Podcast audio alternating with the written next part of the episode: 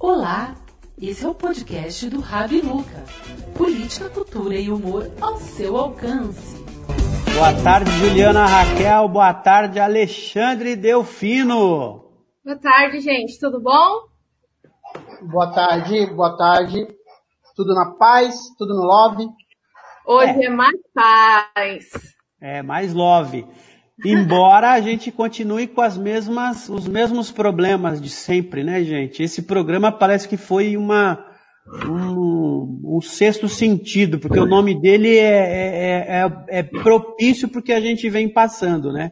Vocês vejam, por exemplo, que a gente atingiu hoje, é, até a última medição estava quarenta e dois mil oitocentos e noventa mortos. Então a gente, não é errado dizer que nós já temos três mil mortos pelo covid dezenove, quarenta e três mil mortos pelo covid dezenove, e a gente fica vendo na televisão aí as pessoas na orla marítima passeando, baile, fila para entrar em shopping. E tem uma foto emblemática, muito emblemática, que é quando é, flexibilizaram aí a, a quarentena, que um rapaz, eu me esqueci o nome dele, desculpe, a, a minha idade avançada tem essas coisas, né, Juliana? Então, me esqueci o nome do, do menino, que ele tirou a foto do, do ônibus no Rio de Janeiro, que é uma foto emblemática, né? É aquele, aquela multidão de gente no ônibus, indo trabalhar e tal. Quer dizer, uns por falta de opção, ou ele precisa ir trabalhar, ou vai ser mandado embora, porque o governo não faz absolutamente nada para auxiliar esse povo, e outros fazem por opção própria. Eu quero ir para o shopping morrer, eu quero morrer, mas quero morrer bonito, né? É um absurdo isso, né? É, o que que você acha disso? O que que você, que que vocês têm enxergado disso tudo, né? Essa, esse número absurdo de mortos aí, e as pessoas dando nem, nem aí para isso, né? É, primeira coisa, o nome do, do fotógrafo aí é Marcelo, ele tem vinte e cinco anos e ele é professor de história. Ele, além disso, trabalha numa delivery de uma hamburgueria lá na Barra da Tijuca. Então, assim, ele aproveitou que ele estava indo tra- trabalhar para tirar foto, mas é verdade. E, assim, muitas empresas estão chamando os colaboradores para voltar, os ônibus vão ficar lotados. Aqui em São Paulo, eles prometeram que ia fazer o ônibus, é, como é que fala? Aumentar a frota, né? É, não, que só ia poder ir gente sentada no ônibus, mas isso vai aumentar a quantidade de gente parada no, no ponto, né? A gente conhece bem a história aqui no, no Brasil, então eu acho que é complicado. Mas também as pessoas não ajudam, né? Porque as praias estavam lotadas, os shoppings lotaram esse final de semana. Complicado. Deixa eu falar uma coisa é, a respeito disso daí. Essa semana eu fui no mercado e aqui no mercado, aqui os mercados de Campinas estão medindo a pressão. Não sei se isso daí é pressão não, a temperatura. É. E aí eu não sei se não sei se isso daí estão, né? Aí eu cheguei no mercado, a mulher colocou o álcool em gel na minha mão, foi medir a minha temperatura, deu trinta e dois. Eu olhei para a cara dela e falei: trinta e dois? Ela falou: é, trinta e dois. Pô, você tem certeza que é trinta e dois? Ela falou: tenho. Aí eu falei: então tá, né, cara? trinta e dois então eu vou entrar. Exatamente. É o que eu tô te falando. Então, quer dizer, você pode estar tá morto, mas você não pode estar tá com, com febre, entendeu? Pra poder entrar no mercado. O que acontece é o seguinte, não, é, foi aquilo que eu falei semana passada. Não adianta a, a, o governo colocar na mão da população para poder tomar conta dessas coisas, porque a população não sabe. Vocês viram o vídeo do menininho que foi parar para poder o cara medir a temperatura dele? O cara espirrou o álcool em gel na cara do moleque, no olho do moleque, porque ele se atrapalhou. Então, quer dizer, aí se você ficar dando exemplos aqui, é, não acaba. Esse negócio de, ah, só vai poder gente sentada? Ah, fala sério, quando que isso vai acontecer numa periferia? A pessoa cansada, saindo de casa quatro horas da manhã, voltando nove da noite, a pessoa vai ficar esperando o ônibus. Quantos ônibus ela vai ter que esperar para poder pegar um ônibus é, para ir sentado? Essas coisas não existem, é utopia, não adianta achar que, ah, não, mas a população vai acatar e vai fazer, porque não vai. vinte e cinco de março lotada, tiazinha indo pagar a conta no shopping, senhoras de idade, entendeu? Que sem precisão, não é possível que não tenha um filho ou um vizinho que saiba pagar essa conta online para ela. O que as pessoas querem é sair, e o governo deu essa oportunidade. Tanto é que na segunda-feira, quando liberou, estava tudo lotado em tudo quanto é lugar. E eu garanto para você que nem metade das coisas que tinham que ser feitas do jeito que é para ser feito, foi feito. É isso, cara. A gente vai, é. a gente tá com quarenta e dois mil. Você pode ter certeza. Infelizmente, até o final do próximo programa, a gente vai ter passado de cinquenta. Entendeu? E aí a gente vai bater recorde atrás de recorde. É, é, é isso, isso, Ale, você tem razão nisso, porque tem uma parcela da população que faz esse tipo, que, que tem esse tipo de atitude, um pouco por falta de informação, uma boa parte por necessidade, porque se ela não for trabalhar, ela vai perder o emprego, não tem o que comer e tal, então ela tem que se arriscar. Mas tem uma boa parte também que é por irresponsabilidade pura. Irresponsabilidade pura que é incentivada por um governo que sempre tratou esta pandemia como tudo, menos com o, o rigor que ele teria que ter tratado. A gente lembra que esta pandemia já teve vários nomes, né? Era a gripezinha, era uma bobagem, estava recuando, estava acabando. Então, veja... Só um minutinho, Oi. deixa eu ler uma coisa, já que você tá falando isso aí. Posso ler uma coisinha aqui? Claro. Rapidinho. Aqui no meu celular, peraí. Vamos lá. Com mil, ca... Com mil casos de morte, gripezinha, essas são as palavras do nosso presidente, queridíssimo. É... Com cinco mil, histeria. Com dez mil, não sou coveiro. Com vinte mil, e daí? Não sou Messias, não faço milagre. Com trinta mil, é o destino de todo mundo. Todo mundo morre um dia. Com trinta e cinco mil, vamos parar de divulgar. E com quarenta mil, entre nas filas, dos, entre nos hospitais e comecem a gravar tudo o que está acontecendo lá dentro. É só é, para é... ressaltar o que você está falando. E é exatamente, Ale, esta notícia que eu queria repercutir aqui com vocês, né? No meio de tudo isso, no meio de tudo isso, dessa calamidade mundial, mas no Brasil muito pior... porque a gente tem esse governo irresponsável. No meio de tudo isso, o cidadão presidente da República, senhor Jair Messias Bolsonaro, faz uma live em que ele incentiva as pessoas a invadirem hospitais para filmar, para dizer que não tem, não tem ninguém morrendo de Covid, né? E a sequência da live dele é no Rio de Janeiro, as pessoas terem entrado num hospital e chutado porta, quebrado computadores, etc, etcétera. Hospital Ronaldo Gazola, no Rio de Janeiro, né? Como que você vê isso, Juliana? Um, um presidente da República é, incentivar, primeiro, porque isso é crime. Isso é crime, já tem ministro do Supremo que já colocou isso como incentivar esse tipo de coisa, é, um, é crime. Como que você enxerga isso, né? É lamentável uma postura dessa. Olha, e olha que eu não tô nem questionando todo o histórico do cara, mas assim, uma postura dessa não é pra ninguém. Imagina, no meio de uma pandemia, as pessoas ficam doentes de entrar em contato, você mandar as pessoas invadirem um hospital. Eu tenho, eu tenho uma parente que tá internada. Eu não ia gostar de uma situação dessa. É... é, é É, no mínimo, incitar a violência, porque invasão de privacidade é, é... Eu fico, assim, sem saber mesmo como lidar com essa situação. E não é só isso, né? É atrapalhar o andamento da... do que os médicos e os plantonistas estão fazendo, né? Como é que você trabalha com pessoas ali que não estão apropriadas para ficar no recinto? Deus sabe de onde que veio, com que roupa que tá, entendeu? Ai, cara, olha, sinceramente... Quanto mais esse cara fala, pior a situação fica. A gente está na pior crise mundial, o pior presidente do, que possa existir no mundo é esse cara. Porque eu é não um, conheço outro. Um desrespeito a, a, à vida, né, cara? Ah, é, a gente, Ale, pra, eu... testar, pra testar, a gente, a gente só, tá, só tá atrás da Zâmbia, mano. Pelo amor de Deus. É, e do México. Né? Quero ter notícia aqui. É, o presidente mexicano é outro imbecil. Também, que não tá fazendo nada para ajudar, entendeu? Então, quer dizer, fica difícil, cara. A, fica, fica difícil você até tentar achar um, um ponto, um ponto que seja bom em tudo isso. É. Não tem. Não Eu tem. Quero aproveitar e mandar um abraço para todo mundo que entrou aí. O Sérgio Cardoso, um abraço, meu irmão. O Diogo, o Diogo Lara.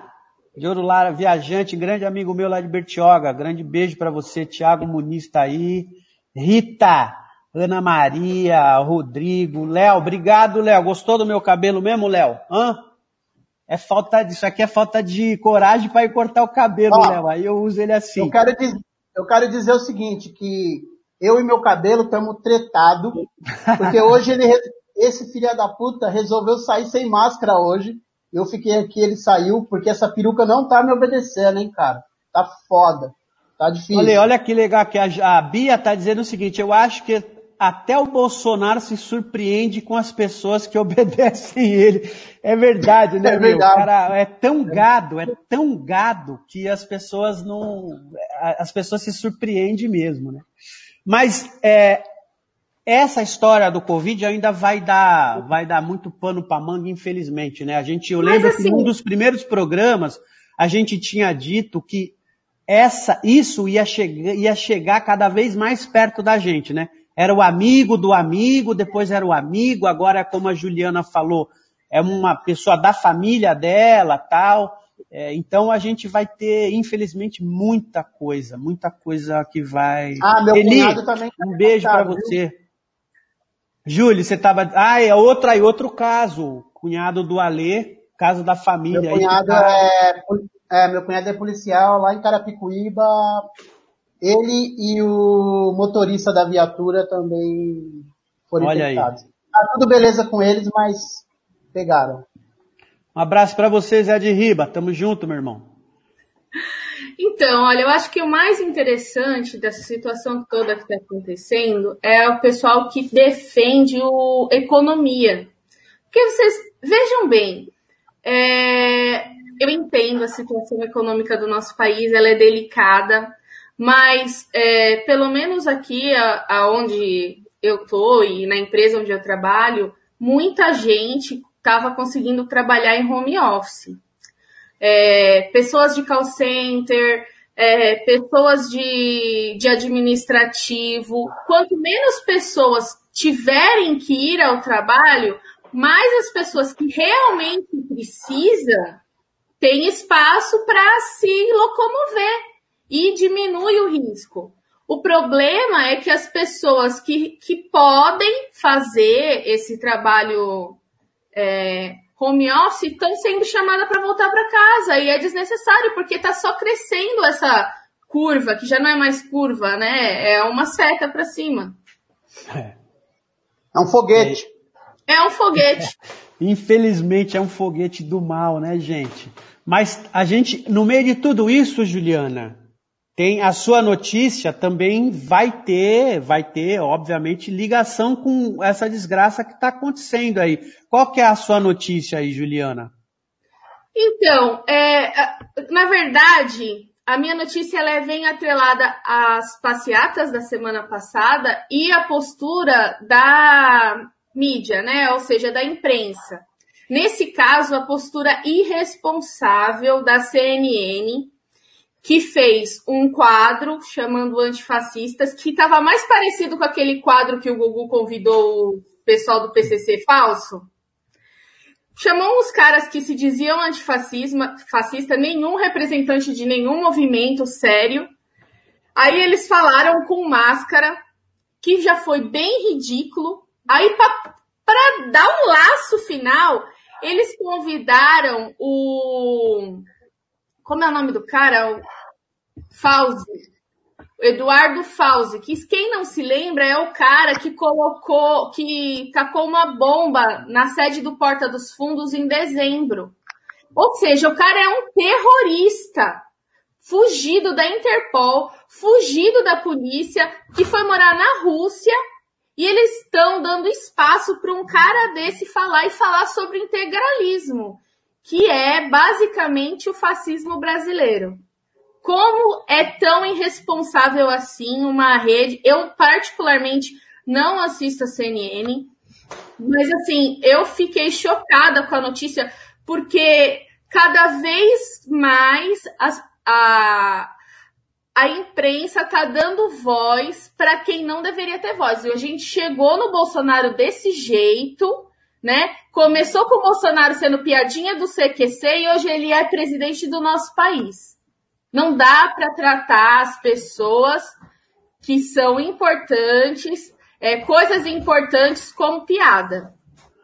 É, a C N N, já, ela já tem lá, num programa dela, o, aquele tal de Caio Coppola...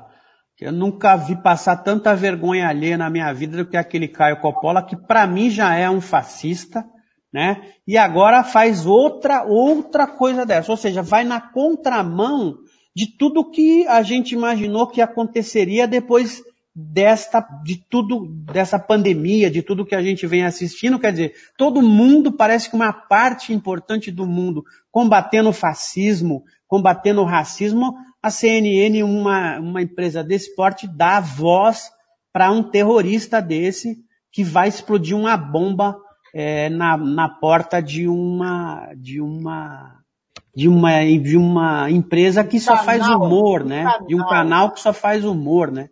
É, e isso, Juliana, como eu disse no começo aí, está ligado diretamente a esse movimento fascista. Vocês vejam, por exemplo, aí a tal da Sarah Winter, né? Desmontaram agora, finalmente, desmontaram aquele acampamento lá é, em Brasília, e ela faz de tudo para ser presa, ela quer ser presa de qualquer jeito. Tentou, pediu auxílio, é, auxílio político na...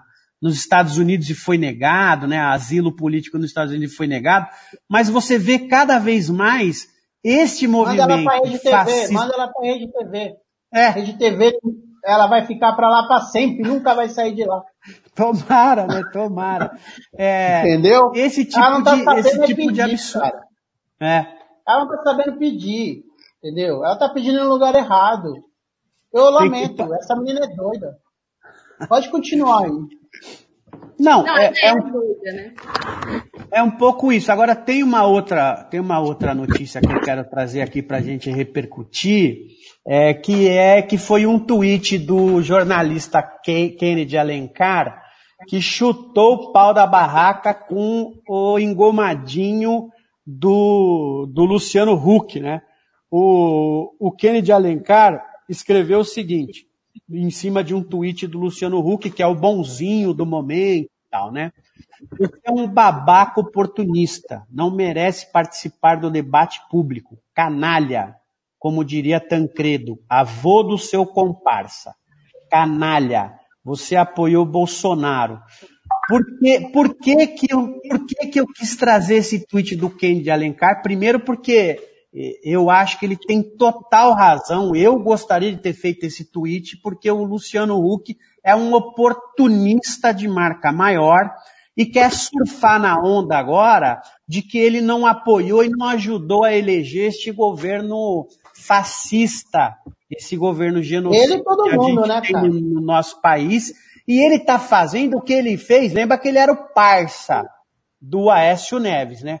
Até cair a máscara do Aécio Neves, até todo mundo saber quem era o Aécio Neves. A gente não pode esquecer da frase do Aécio Neves. Vamos escolher alguém que a gente mate antes que faça a delação premiada. Esse era o parceiro do Luciano Huck. E ele apagou, assim que a máscara caiu, ele apagou todas as fotos com o Aécio Neves, como ele fez assim com as fotos com o Ike Batista...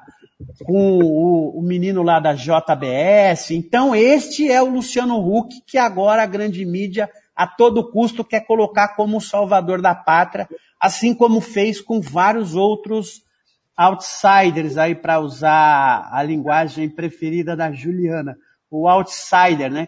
Ela fez isso com o Collor, o caçador de Marajá, etc e tal. Com o Dória, né? O Dória, o Bolso Dória. Também não podemos esquecer do Bolso Dória, né? Do Itzel, do Itzel, que agora também, se, se Deus quiser, vai sofrer impeachment lá no Rio de Janeiro, embora, embora o vice dele seja muito pior que ele. Mas toda, toda essa galera se associou ao bolsonarismo e estão aí querendo pagar de bom moço agora, né? O que, que você acha disso, Juliana? Sinceramente. Graças a Deus que foi pra ela. Graças a Deus. Não, mas eu acho assim, sinceramente, ele tem chance de ganhar. Isso que eu me dói. É, na ver, é, o que eu penso, o, uma coisa que o Ale falou e você falou, é, o Brasil ele gosta de, de eleger heróis, gente que é, que é que vai bem, né, na na na mídia. Que quer salvar, é, que quer salvar o país de qualquer forma. Por isso que o Bolsonaro, ele conseguiu fazer esse papel, porque ele sempre teve na mídia.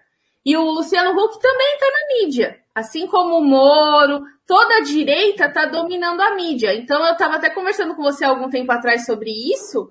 Eu acho que o mais importante é que as pessoas que conhecem a realidade do país vejam não só o que está na sua frente, mas procurem saber, porque hoje a gente não pode eleger o Luciano Huck porque ele faz o calhambeque do Luciano Huck ou a casa da tiazinha. Aquilo é puro assistencialismo, né? Tem que eleger ele por, pelas ideias dele. E eu, pelo que eu conheço do Luciano Huck, ele é tão liberalista, é, liberal, né? Que fala liberal. Ele é tão liberal quanto é, o Paulo Guedes, que não é uma coisa boa, na verdade, né? Porque o liberalismo sem a oportunidade igual para todos, ela é injusta. Mas você votaria Luciano Huck, Alexandre? Se ele te desse uma casa? Sim. Ah, eu não entendi nada do que vocês falaram aí. Eu tô pensando em outra coisa e já não é de, de agora, é de mais tempos. Eu tava pensando em algumas coisas importantes. Por exemplo, se o Johnny Quadros estivesse vivo hoje, será que ele ia beber cloroclina porque é líquido? Simples assim. Se Ou será que ele ia pegar... É, ou será que ele ia pegar a vassourinha dele e varrer toda essa corrupção que estava por aí? Outra é, coisa é. que eu andei pensando, outra coisa. O Quercia falava, o sol nasce para todos e também para você. É verdade? Porque para mim até agora, zero. Entendeu? E uma coisa mais importante que está me incomodando demais, com essa pandemia, com tudo isso que está acontecendo, está afetando demais, e isso eu quero que vocês entendam, está afetando demais o quê? A temporada de pipa. Você não escuta mais um Vem Buscar, você não escuta um Relo, você não, não escuta mais um... É, leva lá pra mim, pode soltar, entendeu? O tubão caiu, o tubão caiu, não estão sendo bandido. Não, e você tem razão, e o, o corporativismo funciona até nessa história do cortante, meu irmão. Agora não tem, ninguém mais faz ah. cortante, agora tem que comprar linha chilena. Agora, entendeu? Ninguém pega rabilinha mais. Como que a gente pode... Isso é a cultura do Brasil, que está sendo pois perdida. É, cara. E o, e o Luciano Huck vai acabar com isso aí, viu? O Luciano Huck empinava vai. a pipa no ventilador. Ah, no carpete. Ele foi criado em apartamento, em casa. Você acha que, é esse, que ele já soltou pipa? Ah, nunca, já. nunca. Ele, você sabe, sabe o que, que ele soltava? Aqueles, aqueles paraquedinha que vendia na praia de Santos, lembra daquilo? Ficava Sim. sem fazer nada, só ficava... Não, era aquilo, porque é só o que ele é capaz de fazer. Mas pensa e, nisso, porque eu tô, linha corrente está em, em, em, em decreção, está descendo e a gente não tem mais o que fazer. O carrinho de rolemã já foi, né? Já foi, já era, né? Já era. Agora já é era. Só para adulto, né? Rico. É, embora... Aí, aquele carrinho feito... É, embora quem empinou pipa em ventilador agora tá tendo vantagem, que ninguém pode sair de casa, né, cara? Então... É verdade. Mas, ó... Então, tirante todos esses problemas que a gente vem passando no nosso país, tirante os outsiders que a... Não pode, é proibido. Esse tirante. É, esse este, tirante. Estes problemas todos que a gente vê aí, os outsiders todo que a grande imprensa e o capital, o grande capital tenta colocar em goela abaixo, tipo Luciano Huck, tipo Sérgio Moro, etcétera, o programa de hoje traz algumas coisas é, que comemoram, que levam em consideração o amor, né? A gente teve o Dia dos Namorados aí, dia doze agora. Então, a gente está fazendo esse programa especial, é, a gente está fazendo um quadro especial aqui, contando histórias é, de pessoas que tiveram o amor sendo levado às... As últimas consequências do lado do bem, né? Histórias emocionantes da gente ver, é, de pessoas que têm um tempo grande ou um tempo curto juntos, mas que é legal. E eu quero soltar o primeiro vídeo agora, que é do meu amigo Edival e da Amália, que estão há bastante tempo juntos. Vamos ouvir um pouco aqui é, a história deles. Fala, Júlia. Não, eu acho que em nome do amor... Fala, fala. Já que, já que o nosso tema é esse, é, eu quero que os, que os convidados coloquem aí é, uma frase de amor, uma declaração que a gente vai ler. Se vocês quiserem, a gente lê aqui para vocês. Isso, a gente esqueceu, Juliana, é verdade, a gente esqueceu da nossa enquete, a famosa enquete do programa Neurose. Era surpresa. Isso. Então, galera, olha, os, o, vou soltar aqui os vídeos dos casais que estão namorando. Alguns estão namorando já há cinquenta anos, ok? Então, vamos lá. Vamos ouvir, a gente comenta aqui, tá, Lê? Eu sou Edival. Eu sou Amália. Casados há trinta e dois anos, temos três lindos filhos. Nós dois juntos temos três, e ele tem mais um filho. De trinta e seis anos. E a, a Amália, nós namoramos, nós tivemos assim, é, eu tinha um problema, na minha família ninguém me conhecia por Edival, todo mundo me conhecia por Marcos. Então, a minha falecida sogra, ela achava que já tinha alguma, algum problema, porque era Edival ou era Marcos, tá certo? Aí nós começamos a namorar, a, a família dela aceitar, entender. Aí foi mais ou menos assim uns dez meses, onze meses de namoro. Aí eu fui levar a Malha eu, lá para Birigui, no interior, para conhecer minha família. Tio dela, o tio Luiz, ele, ele forçou, meio que forçou a marcar o casamento. Não, né? Assim. Falou, quando fica noivo, tem que já marcar a data. Aí nós marcamos a data, para resumir, nós é, entre namorar, noivar e casar, nós tivemos, ficamos um ano. Um ano e meio, é. Um ano e meio. E nós já estamos há trinta e três anos. É, tivemos, como todo casal... É, dificuldades na vida, a gente sempre se respeitou. A gente... É sempre a cumplicidade e assim, nunca dormimos de mal, nunca guardou raiva, rancor, nada. Se tinha alguma diferença, tivemos várias, mas à noite, boa noite, boa noite, acabou. Nunca saí de casa sem, sem, sem dar um beijo. Me dar um beijo. E sem falar que eu te amava. Nunca, não. nunca, nesses trinta e três anos. E outra coisa, então assim, e o respeito, né? Porque sempre a gente brigava, mas era amor, amor, mas amor, mas amor. Mas sempre no amor. Nunca teve uh, o desrespeito, nunca usamos palavrões, nunca nada disso. Então o importante de um relacionamento para ser duradouro é ele trabalhar bastante, que nem ele trabalhava. Agora vamos ser vovó. É, a primeira, a primeiro neto ou primeira neta. Dia oito nós vamos ficar sabendo se é neto ou neta. Essa história tá aí. É uma história... Ah, e temos os filhinhos de quatro patas é, também, né? Nós temos aqui dois Tínhamos filhinhos. três, aí esse, o ano passado perdemos uma, agora temos dois. É. A Belinha e o Bolinho. Gente, tudo de bom. Obrigada. Aê, quero agradecer o Edival e a Amália, que prontamente eu pedi para eles gravarem o vídeo, eles gravaram para mim. Obrigado, Edival, obrigado, Amália. Não sei se estão assistindo, mas um beijo para vocês, tá? Então a gente está vendo aí uma história legal, né? De... E o cara conta a história que ele teve que vir para cá, praticamente foi forçado a, a pedir ela em casamento. Legal isso, né, Juliana?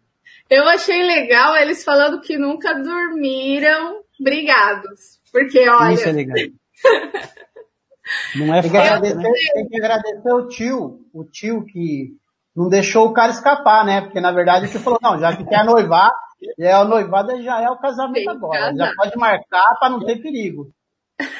Você acha, você acha que hoje em dia, assim, isso duraria? Um casamento duraria isso trinta, quarenta, cinquenta anos de casado ou não? Eu sou cético nisso, né? Mas não sou muito romântico. Ah, dura. Não é todos, mas dura. O meu, por exemplo, já tem vinte e cinco. Junto já dá, já dá vinte e cinco. Pô, tá bom pra caraca. Cê, mas mas tá você bom, acha, né? Que assim, vamos imaginar, o Heitor. O Heitor vai casar. Heitor, pra quem não sabe, é o filho do Alê. filho mais novo do Alê, ele tem outro fora do casamento, mentira. É, Heitor é o filho três. mais novo do Alê. E você acha, por exemplo, o Heitor, você acha que essa geração vai casar e vai, e vai ter isso, cara, de ficar cinquenta anos casado e tal, tal, tal? Cara, se a mulher do Heitor não tirar ele do computador, ele vai ficar nem, casado. Nem casar vida. Ele não vai. É. Não, ó. Não, eu acho que dá, cara. Eu acho que, eu acho que, que vai. Casamento é complicado, mas hum. vai muito do quanto você. Foi o que eles falaram aí. Do quanto que você respeita o próximo, né? O, o, o parceiro, de você até a divergência, a discussão, mas resolver logo ali, não deixar acumular. O problema é deixar acumular, entendeu? Você fala, ah, não vou falar agora para não me estressar, não vou falar agora para não me estressar. Aí quando dá cinco, seis meses, você tá já com a tampa já estourando. Eu acho que o que eles falaram é fundamental. É o respeito e, e resolver as coisas, não digo na hora ali do que você tá putaço, que você quer sair é, estressando, xingando, mas depois de uma ou outra horinha você sentar e conversar, eu acho que isso prolonga. Se vai durar a vida toda, não sei, mas prolonga, com certeza. Eu acho que depende muito também de como a pessoa encara o que é o relacionamento. Hoje em dia é muito mais fácil. É, você vê, o tio dela que meio que obrigou eles a ficarem noivos e tal, mas é porque antigamente era um compromisso, né? Hoje em dia as pessoas ficam juntas antes de tudo acontecer e as coisas são muito mais fáceis. E eu acho que eu acho que tem dois tipos de pessoas. Tem pessoas que demoram muito para se casar porque precisam encontrar a pessoa certa, e as pessoas que se casam porque falam, ah, eu tô apaixonado. Você tem que esperar a paixão para depois você se casar, né? Não, e não, não acontece mais igual antigamente que a pessoa fica casada por causa dos filhos, porque isso não, não é prisão, né? Tem que estar junto porque se gosta, porque compartilha alguma coisa. Você veja que esse ah, eu... vídeo é engraçado, eu não sei se deu para pegar aí, porque a gente teve que editar, né? Aqui o tempo é curto e tal, mas ele conta uma história engraçada, a Amália conta uma história engraçada, que eles trouxeram, eles trouxeram uma, uma leitoa para fazer o casamento e tal, e ela tinha dúvida se uma leitoa ia dar, ou precisava de mais e tal. É uma coisa tão, tão legal isso, né, velho? As pessoas... Era, hoje a gente pode imaginar que era uma coisa simples, tal, mas é esse gesto que você está falando, né? É o gesto que vale, é o compromisso que vale, né, cara? Isso eu acho sensacional, né? Meu pai e minha mãe, eu vou de novo, vou, vou de novo fazer, fazer uso da minha idade avançada para esquecer quantos anos meu pai e minha mãe ficaram casados. Mas ficaram casados até meu pai falecer, né? É, e também era isso, assim, era uma coisa louca, né? Aí eu tô, tô recebendo aqui, olha, o Alcebiades Pilon e a Tereza Vicentina estão apenas há cinquenta e três anos casados. Olha, meu, é, é, eu fico impressionado de ver uma pessoa há cinquenta e três anos casada, meu. Parabéns pra você, meu, parabéns. Você ouviu o podcast do Rabi Luca.